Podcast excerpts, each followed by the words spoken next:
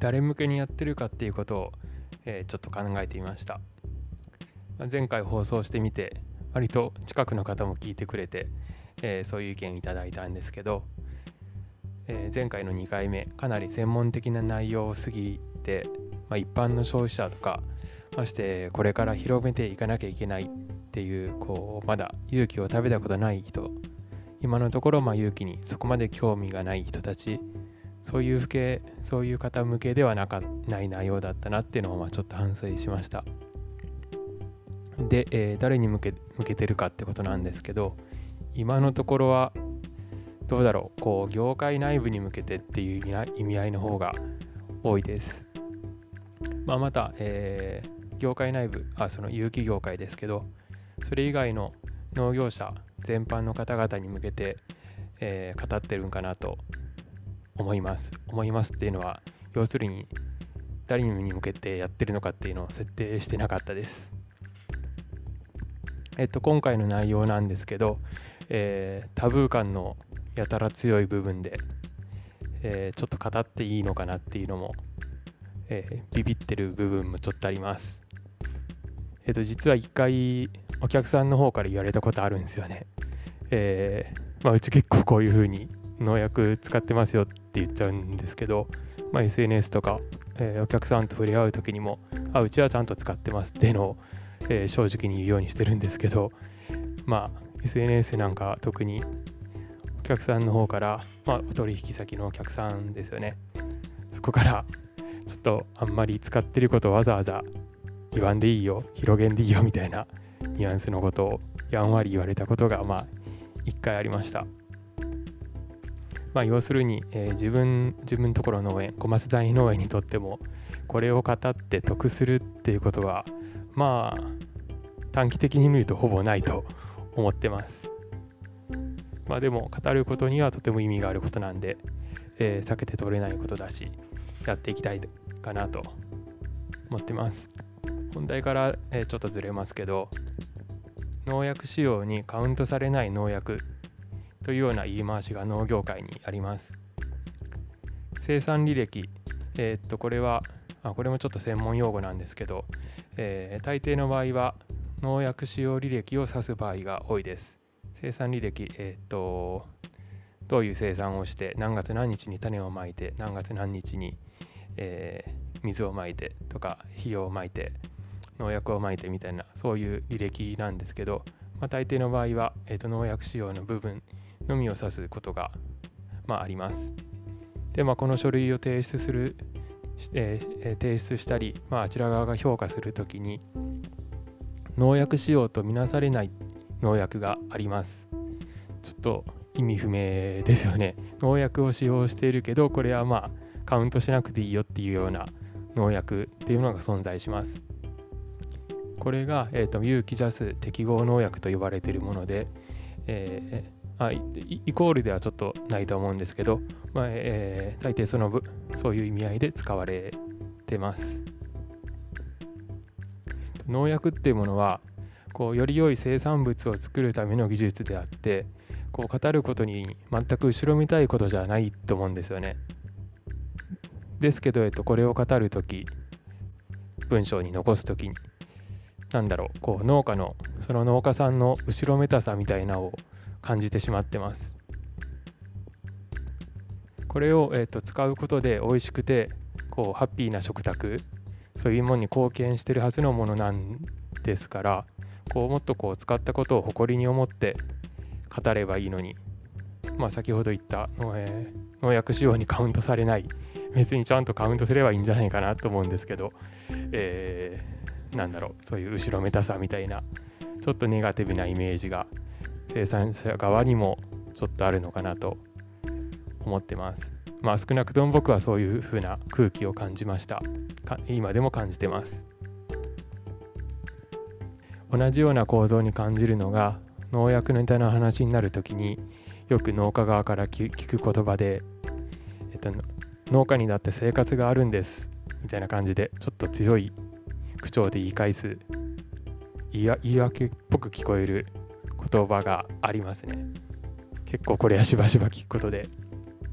ちょっとそれじゃあこう消費者さんには伝わらんのじゃないかなと思ってるんですよね。えー、もう一回、まあ、オープニングなんですけどこう言っておきますけど。今回の話ってのはうちにとってあんまり得がしないなけどまあこう農業の現場をもっとオープンにして、まあ、消費者さんの変な誤解とか逆に過度な期待とか美化みたいなものをなくすことでもっとこう農業をやりやすくて農家が作ったものをこう楽しんでほしいな楽しんでもらえるような世の中になってほしいなと思ってちょっと世の中とか言っちゃうとでかすぎるけど、まあ、そういう楽しんでもらえる消費者さんが増えてほしいなと思ってやっていきたいと思います。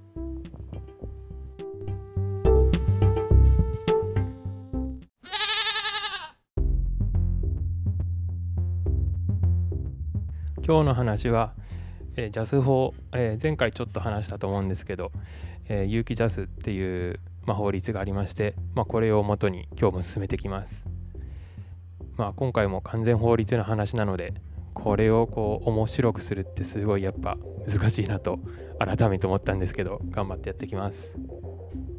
まあ、有機ジャス法なんて言われますけどこれの、えー、と2条に有機農業の目的についての記述があります。面白いこと書いてるんで読みますね。農業の自然循環機能の維持増進を図るため科学的に合成された肥料及び農薬の使用を避けることを基本として土壌の性質に由来する農地の生産力を発揮させるとともに農業生産に由来する環境への負荷をできる限り低減した栽培管理方法を採用した補助において生産すること。こんな感じのガッチガチのことが書いてます。でまあポイントが2つあって、まあえー、僕が思うえー、ポイントとして2つ挙げさせてもらうとまず1個が自然循環機能を取り入れた農業。っていうことですね。2つ目が化学的、えー、科学的ってさっき言いましたけど化学の方のこの、えー、科学です、えー、化学的に合成された資材を使用しない、まあ、この2点ですで面白いの面白いなってよく思うのがこう安全性については一切こうここで触れられてないんですよね。えっと、あくまで環境負荷を抑えた生産方法こっちが目的っていうことに書かれています。えっとまあ、農水省の説明会などでも、えっと、有機とこの安全性の関連はないって割ときっぱり発言してます。えっと、オーガニック市場でのこう PR されているものとのズレが結構興味深いなといつも 思ってるとこです。今後こう売り場で訴えてるそういう勇気の価値に関してもこう安全安心に偏らず循環型農業というような風にこうシフトしていってほしいなとまあこれは試験なんですけど、えー、思ってます。で、えっと、もう一点追加するとこう環境への負荷の低減という部分。この意識のもとに勇気を選択する有機農家さんって結構多いんですよね。だけどこれがこう伝わってないっていうのはなんでだろうなとこれも思ってます。余談なんですけどこの勇気がこの分野で今後こう遅れを取っていくんじゃないかなっていう危機感を、えー、自分自身持ってます。環境への負荷の低減っていう部分ですね。観光でもこの視点でのこの取り組みって結構進んでまして、えー、今日なんかおおっと思ったのがこう農薬を作っているような大手企業がもう完全な農薬の大会社が世界的な会社が環境負荷低減を目標値として掲げて出ます。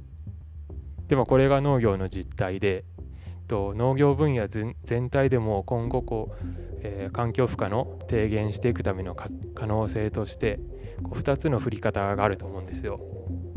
でまず1つが、ま、有機農業を拡大していくこと。まあ、ただしこの有機農業が本当に環境への負荷が少ないかっていう前提がなければならないんですけど実はこの部分って結構疑問点として挙げられてる部分です。でもう一つの振り方としてこう観光の技術かあ観光っていうのはもう、えー、一般的な農薬を使う一般的な農業ですね。の観光の技術が、えー、環境の負荷をどんどん減らしていくっていう方向。でもしかしたらこの2つ目の観光の技術が、えー、どんどんどんどん進歩していく。これの方が近道なんじゃないかなと。結構これ農業者的にはこっちの感覚の方が、えー、多くを占めてて。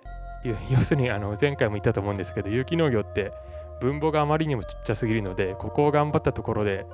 何が変わるんだろうっていう部分もあるんですよね。それよりも観光農家さんがバーンと半分減らせば単純に農薬の量ってバーンって半分に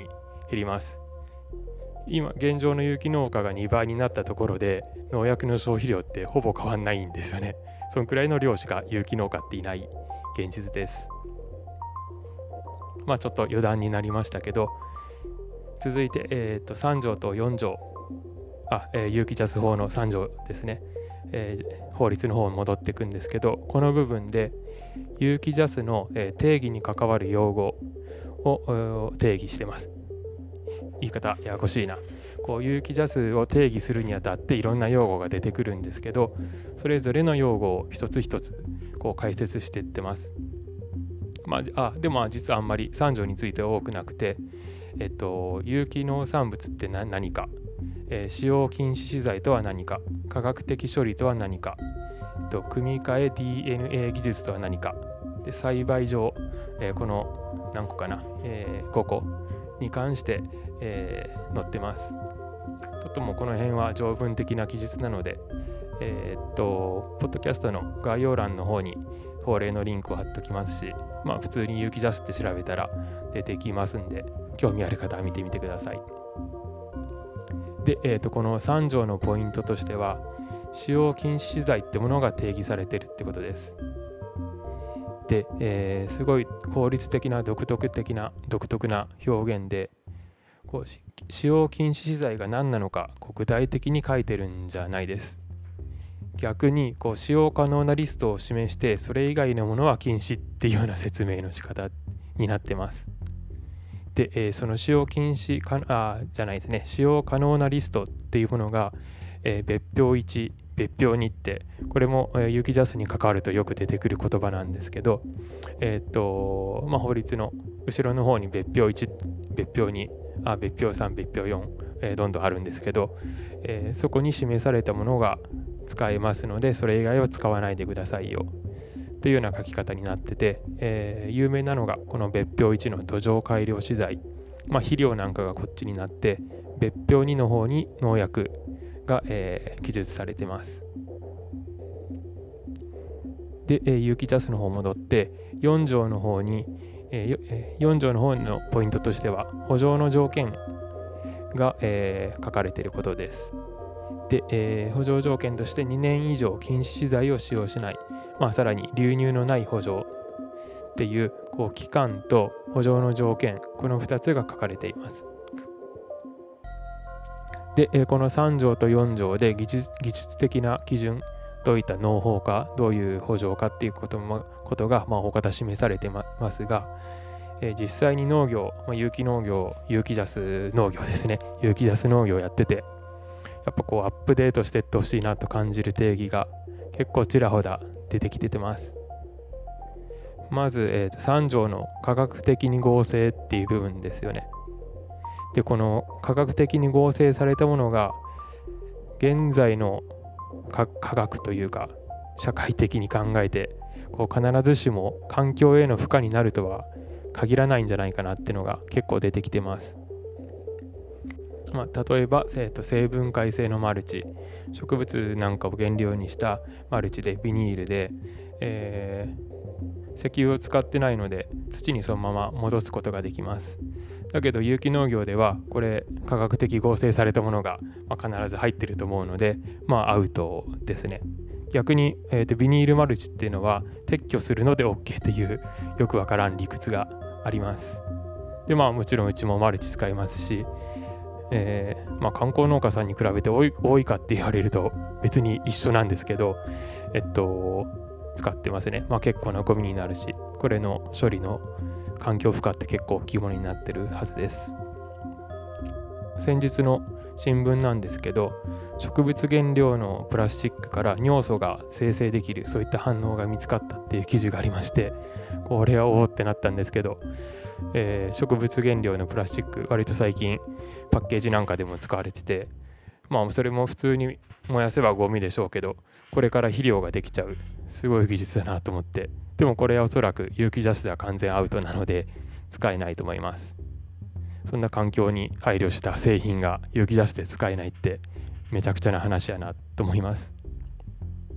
でまあもう一個この組み換え DNA ですよね。もう言葉自体がすでに古くておそらく、まあ、当時の、えー、遺伝子組み換えを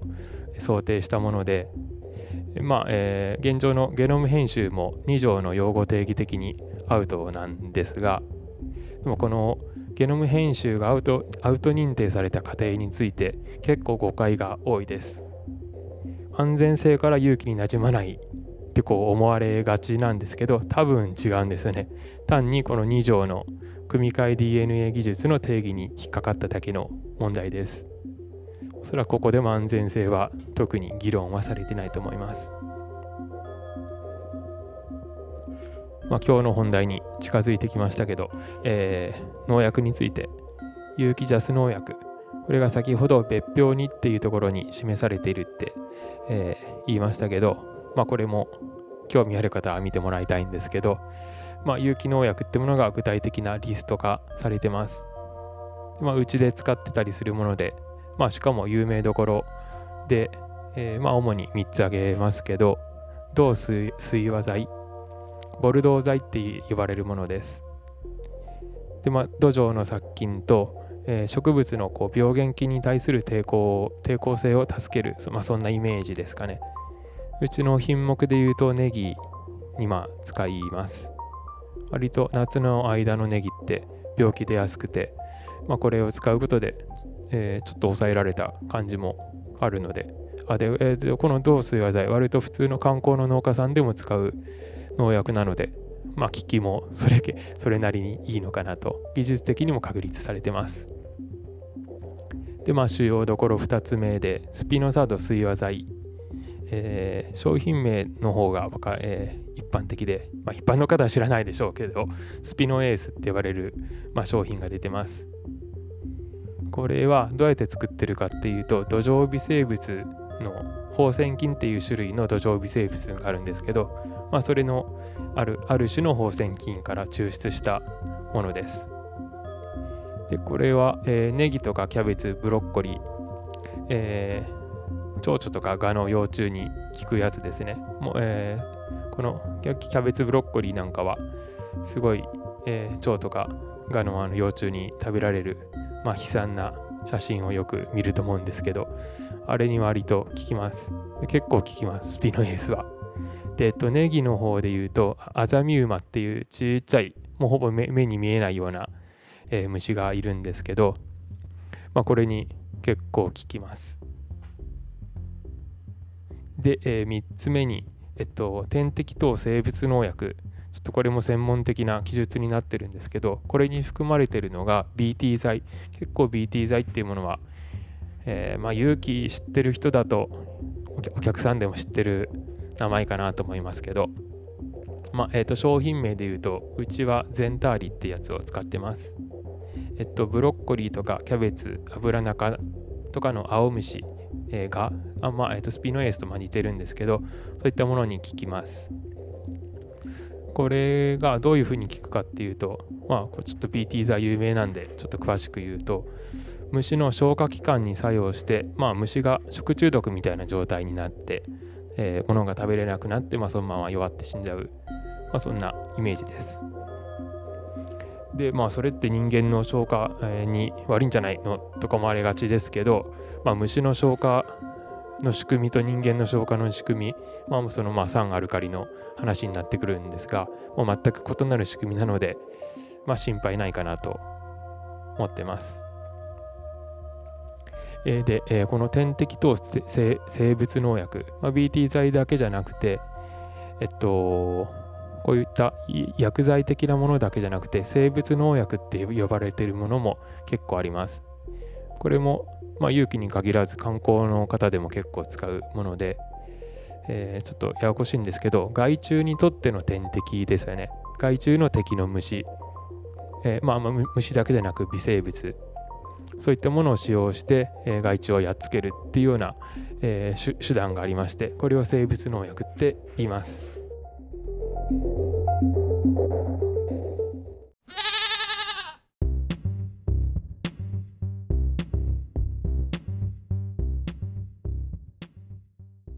有機ジャスに関してちょっともうそろそろ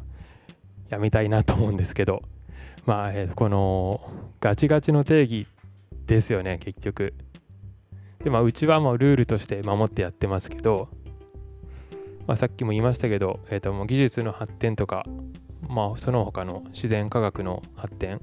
まあこれってもう自然をどんどんかい観察することによって自然の解像度ってもうどんどん上がってまして昔じゃ分かんなかったことも最近結構分かってくるようになってます。新しい技術も生まれてます。まあそういったものにこう追いついてない部分がやっぱ出てきてますしその速度ってやっぱどんどんこれから上がってくると思うんですよね。でそのこのルールがあることによってこう有機農業という技術の発展に逆にこう妨げになっていくんじゃないかっていうような疑問をいつも感じてます。えっと1条のあ2条ですかね、えー、まあ、その定義の冒頭部分に戻るんですが、えー、農業の自然環境機能の維持増進を図るため科学的に合成された肥料及び農薬の使用する使用を避けることを基本としてこの部分さっきも言ったように科学的に合成されたものが農業の自然循環機能の維持増進に本当に役立つような場合はどうするのかってことがあると思います。簡単に言うと化学物質がこう自然循環機能を維持するような場合って多分今後出てきそうな気がしてるしてます。まあ、さっき言ったような植物性プラスチックの分解技術とかまあ生分解マルチ。こういったものって明らかに自然循環の中に入るようなものになるのでまさか科学的に合成されたものが自然に戻るなんて思ってなかったのにそれが今後起きてくるんじゃないかな。ちょっと専門家じゃないのでそういう化学の専門家じゃないんで、まあ、簡単なことは言えないんですけどそういったことって起きると思うし目指してる人間が目指してるところなのでおそらく開発されてくるんじゃないかなっていうような希望は僕を持ってます。でまあ遺伝子組み換え技術に関しても遺伝子組み換えからこうゲノム編集にこう技術が移り変わってきていて化学物質って呼ばれているものでもこう生物的に生成されたり今まで科学的にしか、えー、なんだろう石油由来じゃないとできなかったものが生物的に生成されるみたいなことが起きた時とかどうするのかなとか、まあえー、と天然由来の何かしらの有効成分っていうものがこう合成されたり抽出できるようになったらどうするのか、まあ、そういった科学とか、まあ、分子生物の技術に詳しくないんですけど、まあ、そういうことって起きるんじゃないかなと僕の頭で考えてこんなことできそうだなって思ってるぐらいだったら科学書の方って多分やろうとしてるんじゃないかなと、まあ、勝手に思ってます。まあ、そんな未来が来た時にこう有機農業なんて自然循環の観点から見たら完全時代遅れよねなんて呼ばれるような時代が来たら嫌だなっていうのがあります。まあまあその時はもちろん有機農業ややめますけど誰も買わないだろうからそんなものまあえーと、有機農家をこう自称したしたがらない有機農業的な農業をやってる農家さんちょっとややこしいことしたしたんですけど、まあ、有機農家って自分を言いたくないまあ有機農業的な農家さん結構多いですよね。